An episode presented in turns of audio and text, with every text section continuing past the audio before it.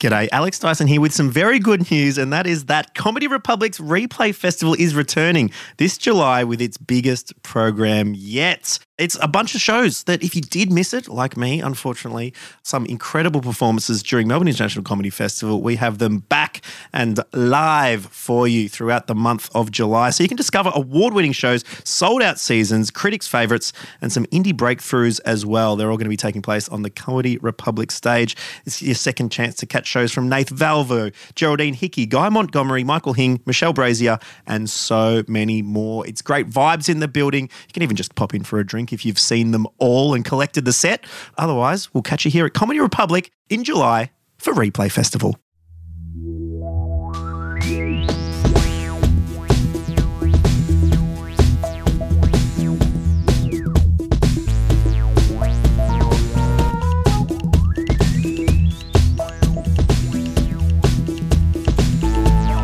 Hello, welcome to Comedy Republic. I'm Kyron Wheatley, and this is Damien Callanan. Yes, he is. Yes, he is.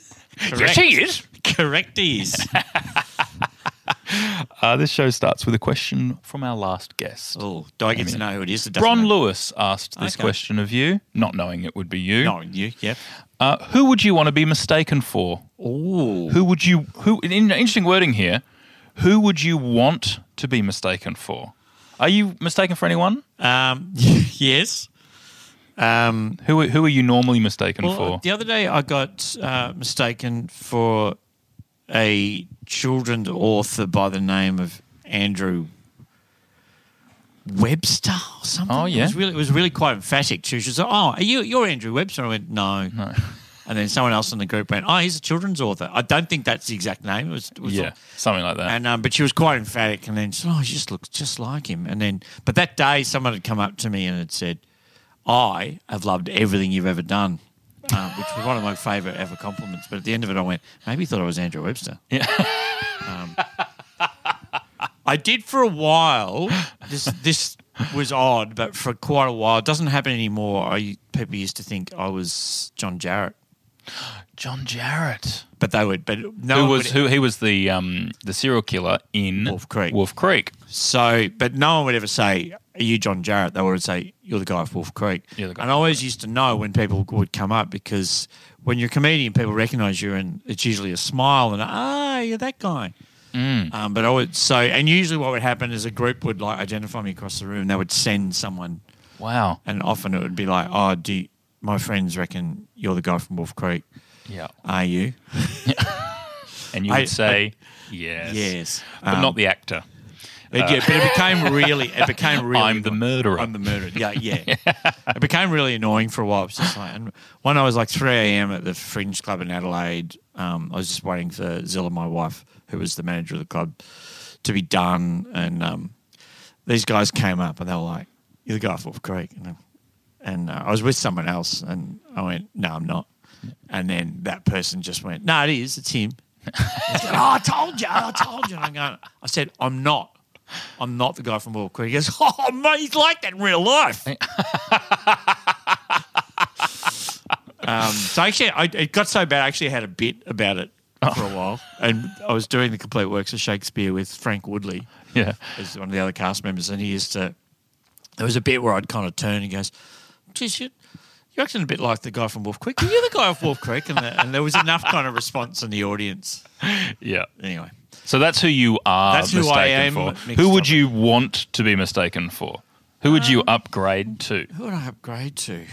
than the serial killer of yeah, uh, 2000 and I want to say 8 uh, Australian horror Um, I film? Think I'd like to be mistaken for.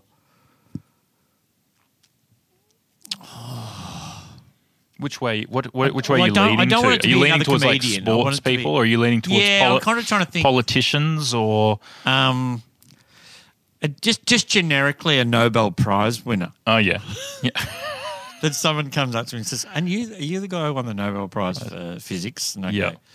Uh, Yuri Bigelagan. yeah, I am. This is my Just accent. generically, yeah, with no accent.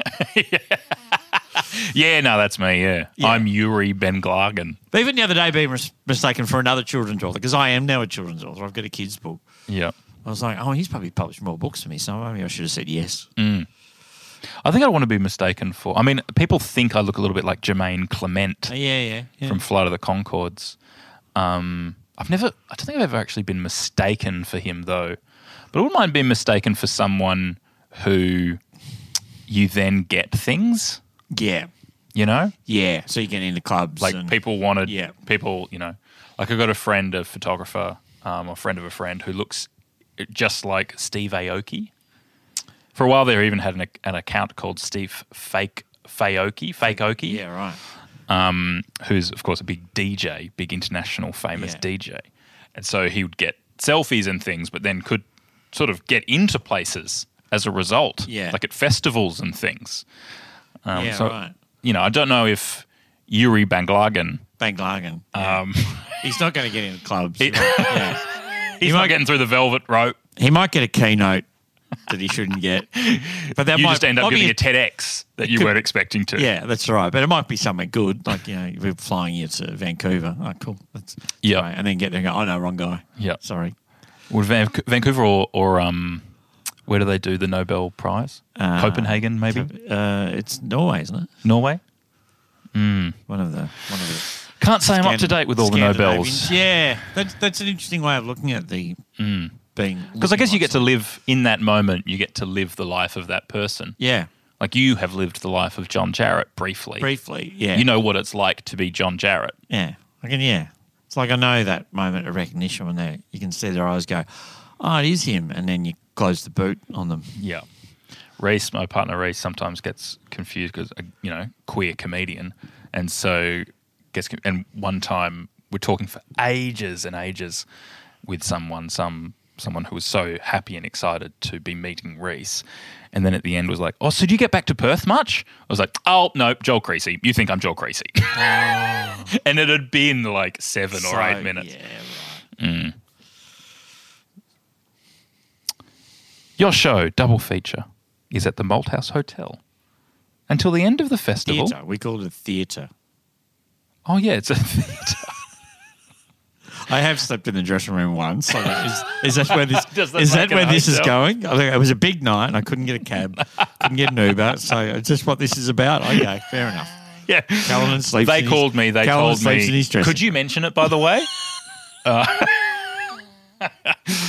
um, until the end of the Melbourne International Comedy Festival, which is very soon. We're nearing the end, and then loads of touring though. You're heading out on the road, and not just to the cap cities. room? No, yeah. Callanan loves a small hall. Mm. Um, yeah, I think the next ones are in a, um, a pub in Dungog. And then the Mala- uh, Malangani Memorial Hall in North- Northern New South Wales, then Brisbane Comedy Festival, then Darwin Performing Arts Centre. Great. So I'm mixing it up.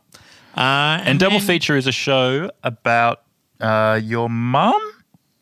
Is that right? Yeah, so it's uh, based on the diary uh, of my, my mother's that she wrote in 1946 uh, as a sweet young 19 year old. Wow, she kept a diary the whole year. Yeah. Did you keep a diary her whole life and you picked that year, or Oh. We- there's just we for don't- some reason? Well, we don't know because the diary was a complete mystery to us. We found it on the night of Dad's funeral, so there was no one to ask wow. about its origins, and it was found in a box of various diaries, including um, Dad's what we called the retirement diaries. yeah. Dad lived a very r- rich and varied life. s- You know, school teacher, principal, Yeah. uh, gifted sportsman, amateur actor, war veteran, but chose to diarise by far the least interesting part of his life. and there are 23 volumes in which you wrote down Ah. Of a daily of event. day, like everything that ever happened. Not But- chronicling previous life. no, no. Well, he, at the time he was writing his memoirs, and I suspect the reason he wrote it was like, I may as well chronicle this stuff because when I get to these years, it'll help, which he hadn't done previously. So the, the box is actually full of like some of mum's notes where she's like written down the years and significant events and things. But anyway, this little svelte, tiny diary we didn't know about. And so I started reading it out to my siblings on the night of dad's funeral and it was exquisite. It's just this gorgeous portal into post Melbourne, post World War II Melbourne. Wow. In direct contrast to the retirement diaries. Indeed, yeah, it's, it's packed into this. There's so much packed into it. Yeah. Um, and uh, also charted the beginning of their relationship, which I suspect is why she's kept it.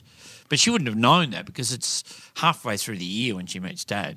Um, Oh, but so in- you've got like a a, a um a section, like a journal entry, an entry of the day they the met. day they met. and it's the longest entry in the diary. is the Oh, how day she met extraordinary. Dad. It's extraordinary. And then, um, and then th- their first kiss. And Wow. Ah. it's just beautiful. But also, we didn't know this until we read the diary. Mum had about five other guys on the go. she was very popular, and the, she's like Hollywood pretty. Yeah. And That's where you get your looks from, I guess. yeah, I guess so. Yeah. Yeah. Um, my You and you and podcast. John Jarrett. Me and Judge. and Andrew Webster. um, anyway, so the it was just a really lovely thing, but and seeing you know, anyway, straight away I went, oh, there's a, I reckon there's a story in here. Um, Mum also was a mad film goer, which is why the show's called Double Feature because she used to write down every double feature and sometimes a little review who the lead actors were. Um, Right.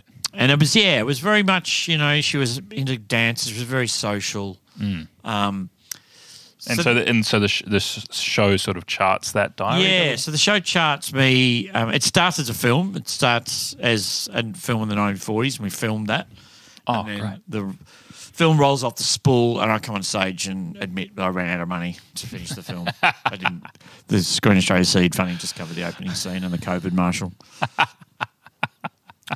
and then I pitch the rest of the film to the audience and say, and then kind of like work in a split narrative between Mum's diary and Dad's retirement diaries. Incredible.